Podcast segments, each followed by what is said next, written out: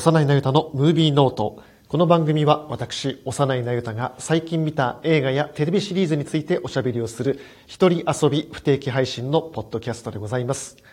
今回はテレビシリーズ雑談会、テレビシリーズ配信中のもの、シーズン完結しているものを最終回までネタバレありでおしゃべりをするテレビシリーズ雑談会です。今回はネットフリックスで配信されているアッシャー家の崩壊についておしゃべりをします。マイク・フラナガン監督、ショーランナーの最新作です。これはですね、エドガー・アラン・ポーというアメリカの怪奇小説作家がいますけれども、彼の作品をマイク・フラナガンが脚色して全8話構成のテレビシリーズにしています。でタイトルはアッシャー家の崩壊というポーの短編の一作のタイトルなんですが、え、アッシャー家の崩壊自体はその、えー、一部分のみ、えー、脚色をされている感じで、全8話でそれぞれ、ポーの有名な短編作品のタイトルが付けられていて、それぞれ複数の作品から引用されているような構成になっています。シーズンに含まれているのはセクシー病の仮面、黒猫、落とし穴と振り子などなど、えー、もうエドガー・アラン・ポーファンにとってはおなじみの名作ばっかりが揃っているような状態ですね。はい。で、まずマイク・フラナガンについて喋りたいんですけれども、マイク・フラナガンというのはですね、えー、注目されたのは2013年のオキュラス音量鏡。これ音量鏡という呼び方でいいんだろうか。えー、それから2016年のウィジャー・ビギニング、呪い、襲い、殺すとかですね。こういう作品で注目されたホラー映画作家です。で、えー、ネットフリックスでは2018年のザ・ホーンティング・オブ・ヒルハウス、ここから専属契約をしていて、え今回に至るまで、え全部で1、2、3、4、5作品ですね、えー、ネットフリックスでテレビシリーズを作ってきました。はい。で、2019年には、えー、ドクタースリープ、これはあの、シャイニングですね、スタンリー・キューブリック監督、スティーブン・キング原作のえー、ホラー映画がありましたけれども、それの続編になりますドクタースリープを監督しています。ただ、本人も認めてるんですけれども、自分のその創作におけるストーリーテリングというのは映画ではなくテレビシリーズだというふうに明言している監督で、このピーク TV に入ってから本当にマイクフラガン、マイク・フラナガンほどテレビシリーズでその作家性を進化させた作家ってのはいないんじゃないかなと思います。ほとんどの映画作家が映画からテレビシリーズに場を移してそこで新たな新境地を作っていったのに対してマイク・フラナガンは出世作、デビュー作は映画ではあったもののその重要な、キャリアにおける重要な作品というのは全部このテレビシリーズ、ネットフリックスの、えー、リミテッドシリーズで作ってきたという監督ですね。はい。で、この、ザ・ホーンティング・オブ・ヒルハウスから始まるネットフリックスとのコラボレーションっていうのは、実は今回のこのアッシャー家の崩壊が最後になっていて、えー、次はですね、アマゾンプライムに移籍をして、なんと、スティーブン・キングのダークタワーをやるということが発表されています。このドクター・スリープはスティーブン・キング自体も大変満足をしているという話で、もともとそのシャイニングはですね、スティーブン・キングと、えーえー、と、キューブリックですね、が全く不仲で、あの、キューブリックのその原作に対する解釈を全くキングが気に入らなかったということで、後年キングがプロデュースをして新たにそのテレビリミテッドシリーズとして、テレビ映画として作り直すぐらい、キング版のシャイニングっていうのは気に入らなかったんですけれども、今回のそのドクタースリープでは、フラナガンがそのキューブリック版と、それからキング版のそのシャイニングをいいところ取りしながら、うまい具合に橋渡しをして、映画化していたので、それでもう完全にキングのお墨付きを得たというような、キング公認のホラー作家ですね。はい。で、このアッシャー家の崩壊はですね、えー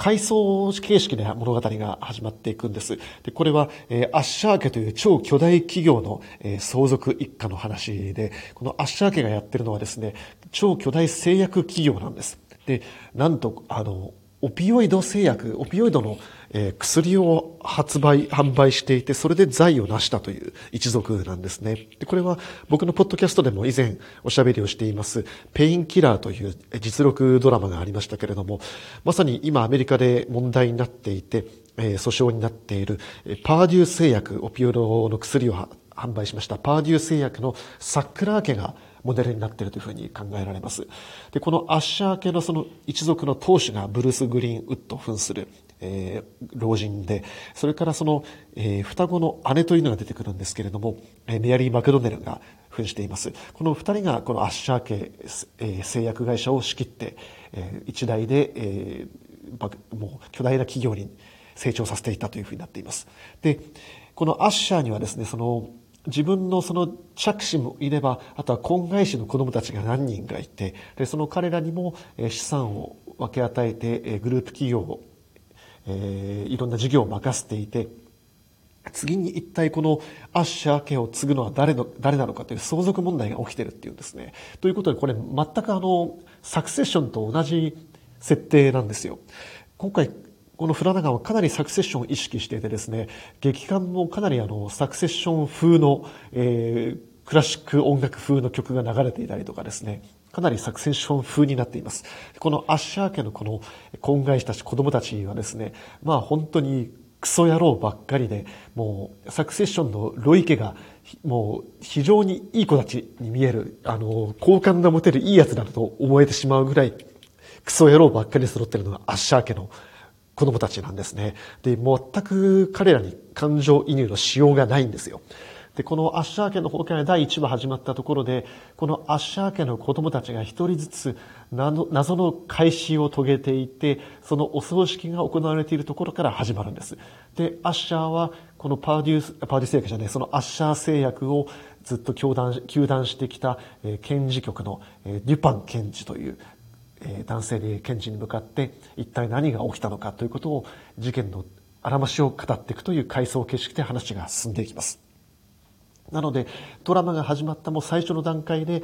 この登場してきているアッシャー家のほぼほとんどが死んだってことは分かって始まるんですね。で、1話1話順々にそのアッシャー家のその子供たちがどんな手段で死んでいったのか、どんな恐ろしい目にあって死んでいったのかというのが描かれていくんです。で、そのタイトルが一つ一つえポーのタイトルですね、え赤死病の仮面の死に方や黒猫の死に方をしていくというところで、もうね、ポーファンとしては、一体どんな再現の仕方で、このクソ野郎どもがひどい目にあって死ぬんだろうというワクワクしちゃうような話になってるんですね。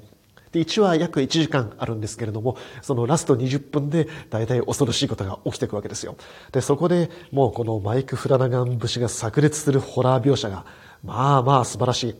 えー、注目したいのはですね、このマイク・フラナガン組と言われる、え、撮影監督ですね、マイケル・フィモナリという、この人がオキュラス音量鏡からずっと撮影をやってるんですけれども、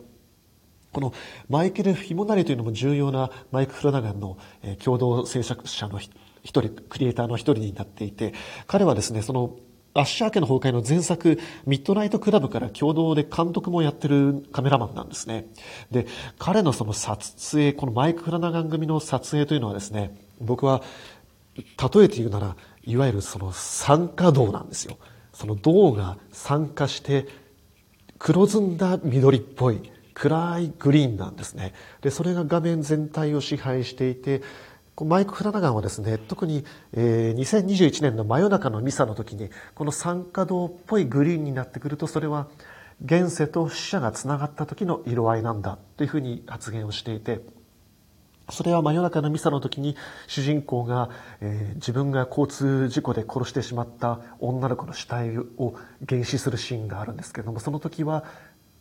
周りがそういった暗い酸化銅色のグリーンになっているんですね。これはドクタースリープでもよく使われていて、主人公のそのユアン・マクレガーがそのシャイニング能力によって死んでしまった人の霊を見るときに、やはり周りが酸化銅色のグリーンになっている。非常にこの美しい酸化銅グリーンが、えー、マイク・ラナガンのトレードマークになっています。で、このマイケル・ヒモナリは、まあ、この真夜中のミサで、テレビ史上最高クラスの素晴らしい撮影日を極めて、僕はこの2021年の、えー、テレビシリーズベスト10というのは、えー、リアルサウンドに寄稿しているんですけれども、この真夜中のミサをベスト1に選んでいるぐらい素晴らしい撮影による作品でありました。はい。で、今回もこのマイケル・ヒモナリの映像美がマイエピソードのクライマックス炸裂するんですね。で、今回はその酸化銅グリーンの色もですね、使いながらも、非常にその各エピソードごとで原色の色を使った面白い映像美をやっていてですね、僕これ今回のそのテレビシリーズに合わせてポーの原作読み直したんですけれども、多分赤死病の仮面のイメージなんじゃないかなと思ったんです。赤死病の仮面はですね、その、世間に赤死病という病が流行って、それにかかるともう、間もなくすぐ死んでしまうという病気が流行ってしまうんですけれども、それを逃れて、その王様が、えー、仲のいい連中を呼んで、王城に立てこもって、で、もう死ぬまでどんちゃん騒ぎをするっていう話なんですけれども、その王城広間のイメージとして書かれているのが、いろんなステンドグラスの色があって、各広間ごとに原色の赤とか青とかで、ステンドグラスによって部屋が区切られてるって書いてあるんですね。僕そのイメージでこの各エピソードのホラー描写、クライマックスになると原色の色が入ってきて、恐ろしいことが起きるっていうふうになってるんじゃないかなというふうに思いました。はい。あと、フラナガン組の見どころとしてはですね、非常に面白いのがこのフラナガンは毎回同じキャストを使うところなんです。スター俳優っていうのは、いわゆるスター俳優とは誰一人いないんですけれども、非常に芝居の上手い熟練の俳優さんたちを用意して、で、彼らに毎回、前作はこの善良な善人の役だったので、今回は悪人の役といった具合に、ま、もう正反対の役柄をキャスティングするっていうのが面白い特徴ですね。なんか、あの、劇団みたいなんですよ。その、スター俳優はいないんだけれども、この劇団は、その、作家のため、主催のために成立してるんだっていう役者たちがその作家に準じてる感じがあって、非常に僕はこの役者たちの、あの、献身さというのが気持ちいいなと思うし、このフラナガンのその彼らの信頼っていうのも気持ちいいなと思いますね。常連組ではあのカーラー・グギノという女優さんがいますけれども彼女はもともと昔はいわゆるそのセクシー女優みたいな立ち位置であのロバート・ロドリゲスのあのスパイキッズシリーズであのアントニオ・バンデランスとそのスパイ家族のお母さんの役を演じていた俳優さんですね。あとはその同じくロドリゲスではあのシンシティとかにも出ていた本当にあのグラマラスなセクシー女優という感じでもうそれ以外特に思い当たるキャリアはなかった人なんですけれどもそのホーンティング・ブ・ヒルハウス、えー、フラナガンのそのネットフリックス第一弾の作品で非常に重要な、えー、一家のお母さんの役を演じていて、あ、こんな深い芝居ができる人だったんだと思ったんですけれども、そこからいわゆるフラナガンのミューズになって、今回のこのアッシャー家の崩壊では、えこのアッシャー家を不幸のどん底に陥れていく謎の何かその魔女みたいな役を演じているんですね。で、ある時は普通の警備員のおばちゃん役で出てきたりとかですね、ある時は乱交パーティーに参加するちょっと陰微な感じのする、え美熟女の役で出てきたりとかですね、非常にあの、美しくて恐ろしい女性を演じていますね。はい。あと注目したいのは、あの、ヘンリー・トーマスという俳優さん。この人も、ザ・ホーンティング・オブ・ヒルハウスで再評価された俳優さんですけれども、もともと ET に出てた元子役なんですが、今回はもう、あの、サクセッションでいうところの、あの、コナーですね。コナーロイわけですね。要するに、バカですよ。この、一家のバカの役を演じていてですね、このバカが一体どんなひどい目にあって死ぬんだろうっていうところで、非常に楽しみにさせてくれるんですけれども、当然一番ひどい死に方をして、ザバーミロって感じなんですね。あの、落とし穴と振り子というエピソードなので、原作ファンは、ああという感じなんですけれども。はい。あと、えー、ケイト・シーゲルという女優さんが出ています。マイク・フラナガンの奥さんなんですけれども、彼女は、あの、この前の真夜中のミサという作品で本当に素晴らしい素晴らしい演技をしていた女優さんなんですが、今回はやはりこの、えー、アッシャー家のクソ婚外子の一人を演じていてですね、もう、あの、渋ロイが可愛く見えるぐらいの、とんでもない女を演じていてですね、このケイト・シーゲルが意外とでも早く退場しているのがちょっとね、あの、どんでん返しという感じでした。あと、キャストでは、え今回注目したいのはですね、このアッシャー家のその、えアッシャーの双子の、えー、姉、双子の妹なのかな、を演じている、えー、のが、現代ではメアリー・マクドネル、大女優ですね。それから、えー、回想シーンではウィラー・フィッツジェラルドという女優さんが演じていて、僕は彼女初めて見たんですけれども、いわゆるこのアッシャー家の崩壊における何かファム・ファタール的な怪しい魅力があってですね、非常に引き込まれましたね。アッシャー家の崩壊は原作を読んでる人はわかると思うんですが、この妹という存在が非常に重要な立ち位置になってくるわけですね。このウィラー・フィッツジェラルドを見ることができたのは非常に良かったなと思います。あとびっくりするのはですね、このアッシャー家の、えー、必殺始末人的な弁護士が出てくるんですけれども、なんとマーク・ハミルが演じてるんですね。ルーク・スカイウォーカーですよ。どうしてもね、スター・ウォーズで語られがちな俳優さんですけれども、もともと彼は、その、スター・ウォーズが、その時代の期間で一回終わった後、ずっとそのキャリアをどうしていくかって悩んでいた時期に、彼は、実は声優としてキャリアを開かせていった人なんですね。なのでアニメ版でジョーカーを演じていたりとか、そういう非常に役柄の幅の広い人なので、今回はもうまさにダークサイドみたいな感じのしわがれ、ダミ声でこの必殺、えー、弁護人を演じていてですね、本当あの、彼だけでワンエピソードあってもいいんじゃないかってぐらい非常に奥行きのある演技をしていましたね。なんか黒いあの革手袋をしていてね、その手袋脱いだらそれ義手だろうとかいうところで思いたくなるところがね、ファンサービスかなと思っちゃいました。はい。で、今回このアッシャー家の崩壊がびっくりしたのはですね、このマイク・フラナガンが自分のそのホラーという文脈と、さらにその江戸川アラン・ポーの今までのその、えー、短編作品と、そしてさっき話したそのオピオイドから、えー、関わるそのアメリカのそのオピオイド問題にしろ、巨大企業のその問題っていうのを絡めて、現代、現代社会の問題を絡めていくという、まあ、やし、こんな野心的なテーマに挑んだのは初めてじゃないかなと思いますね。真夜中のミサを見た時に、その彼が非常に詩的な作品、自分のプライベートな作品だというふうに語っていて、それは見ていると、9.11を通じて、彼がそのもともとは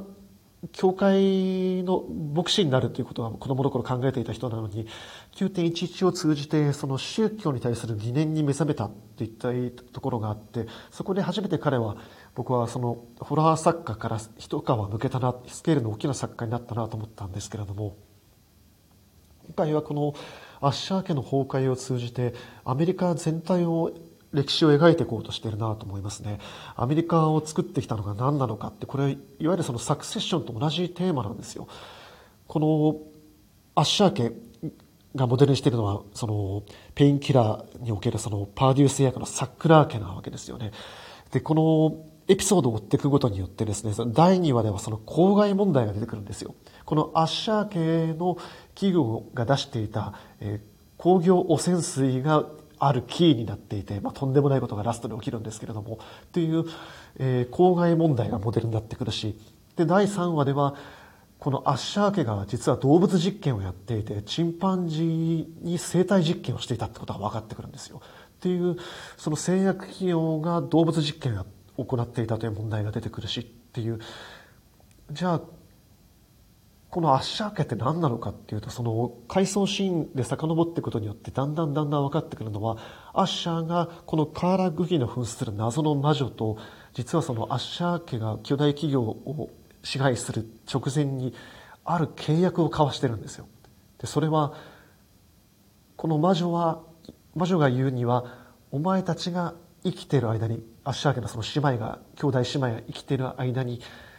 お前たちはその莫大な富を築くことができて世界を支配することができるだろうと。お前たちが生きている間にそれを成し得る。それが生きている間はずっと続いていくだろう。しかし、その代償は、お前たちの子供たち全員が背負うことになるんだよ。って言うんですよ。で、それが、その呪いの連鎖が終わるのは、お前たちアッシャー家の兄弟が同時に死んだ時なんだよ。っていう制約をするんですよ。で、それをアッシャー家のその兄弟は分かったって引き受けちゃうんですよ。今のアメリカが背負ってきたもの、今の現代社会が背負ってきたものって何なのかって言ったら、そんな次の世代のことを全く何も考えずに、今の自分の目先の利益だけ、現実で成し遂げるものだけを求めてきた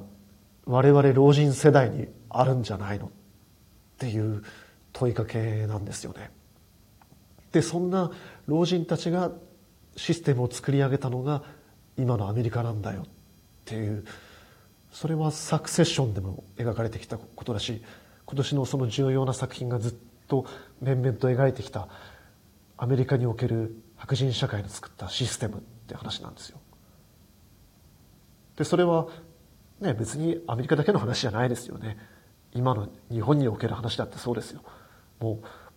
僕たち老人っていうのが次の世代のことなんか全く考えずにもうこんなね社会にしてしまってどうすんのって話ですよね。でそれは先代が得体の知れないものと契約してしまった呪いなんだよってことを描いてるんですよ。マイク・フラナガンがこんなに大きなテーマでやったのって初めてじゃないかなと思うしこれは本当にネットフリックスでの契約でのそのマイク・ラナガンがテレビシリーズの作家として自分の作家性を大きくしていった中での本当に集大成だなと思うし一方で、まあ、野心的すぎるがゆえにうまくいってない歪な部分もあるなと思うんですよ。はっきり言うとそのねアッシャー家の子供たちが一人一人死んでいくって話を7話 6, 6話までやっていくんですよ。6話までやっていく頃にはちょっとワンパターンすぎるなっていうか子供多すぎだよと思って またこの同じパターンで死ぬのかっていうところはあるんですね。で後半に入るにつれてそのアッシャーが本当に大事に大事にしてる孫娘、えー、カイリー・カランという女優さんが演じてますけれども彼女はあのドクタースリープで主人公そのニュータイプの、えー、シャイニング少女を演じていた、えー、女の子なんですけれどもカイリー・カラン扮するこの孫娘の女の子が代償を背負わされてしまうことになるんだけれどももっと彼女のことは描かなきゃいけないだろうなと思うしそれからこのアッシャーの何人目か何人目かの奥さんになる非常に若い奥さんがいるんですが、えー、ルース・コットという女優さんが演じています、えー、彼女はミッドナイトクラブで出てきた、えー、女優さんなんですけれども非常に面白いルックスをした女優さんでまだ26歳だって言うんだけれどもこの人は40歳かな26歳かなって分かんないルックスをしてるんですけれども彼女がエンディングを引き継いでいくことになるんですがもっと若い世代がじゃあアッシャーにね呪いを背負わされて背負わせたんだねってことをやっぱり突きつける話は必要だったんじゃないかなって気はするしさっき話したようにマーク・ハミルのキャラクターがあまりにもいいのでアッシャー系以外に何かそういうもう一人特にこの物語の中で唯一その法的に裁かれるのはマーク・ハミル扮するこの弁護士なので彼のキャラクターはもうちょっと深めてもよかったんだろうなっていういびつさはあるんですがマイク・フラナガンという本当にこのピーク TV を通じてドラマシリーズだけで作家性を発展させた彼の集大成としては非常に重要な作品だなと思うし2023年の作品として記憶されるべきドラマだなというふうに思います。あと、見ていて思い出したのはですね、えー、ラブクラフトカントリーですね。これ結構構成が似てるなっていうか、似通ってる部分が多いなって思うのがあって、ララブクラフトもそうだし、そしてポーもそうだし、アメリカのいわゆる古典回帰小説家なんですよね。で、ラブクラフトカントリーというのは、人種差別者だったラブクラフトの世界観をもとにして、アメリカの黒人史を描いていくという作品であったしそして今回のマイク・フラナガンはそのポーという怪奇小説家を通じて彼が抱いたそのいろんな、まあ、恐怖ですよねそれを現代社会の恐怖に当てはめていったというところでインスピレーションの源として非常に似てるなって感じる部分があります。あと僕まあ、基本的にあの家で見る見るあの家のテレビで見るんですけれども家のテレビで見るときはあのリビングで見てるので後ろで家族が見てたりするんですがたまに一人で見るとですね自分の背中が気になるんですよこのドラマってねこれ見てる人分かると思うんですけれども基本的にアッシャーがそのデュパンに向かって、えー、語りかけていくスタイルになってるんですがその、ね、デュパンの肩越しにカメラが撮ってるんですけれども後ろに何かいるんですよ見えるんですよね。フラナガン作品のトレードマークとして意図的にしろイースターエッグ的な隠し味にしろ実はあの画面の隅々に目を凝らすと見えるっていうねあの怪奇演出ですねほとんど自己映像みたいな感じで後ろに何かいるっていうのが特にこのアッシャー家の崩壊では何度も何度も繰り返されるので、ね、デュパンはそんなものを信じないぞって言って絶対俺は後ろ振り向かないって言ってるんだけれども僕らはテレビ見てる最中にちょっと後ろがそわそわしちゃうんですよ。このマイク・フラナガンのストーリーテリングっていわゆる一人称なんですよね。怪奇小説特にこのポーの作品原作読んでもらうと分かるんですけれども基本的に一人称なんですよ。私は何々でっていう一人称になっているのでそれを聞いている僕たちの背中越しに何か冷たいものを感じるというか何か肩が重いなというかものを感じてしまう。そういう意味でもフラナガンのストーリーテリングっていうのが実はそのポーから影響を受けている部分も今までかなりあったんじゃないのかなってことを思わせるものがありましたね。はい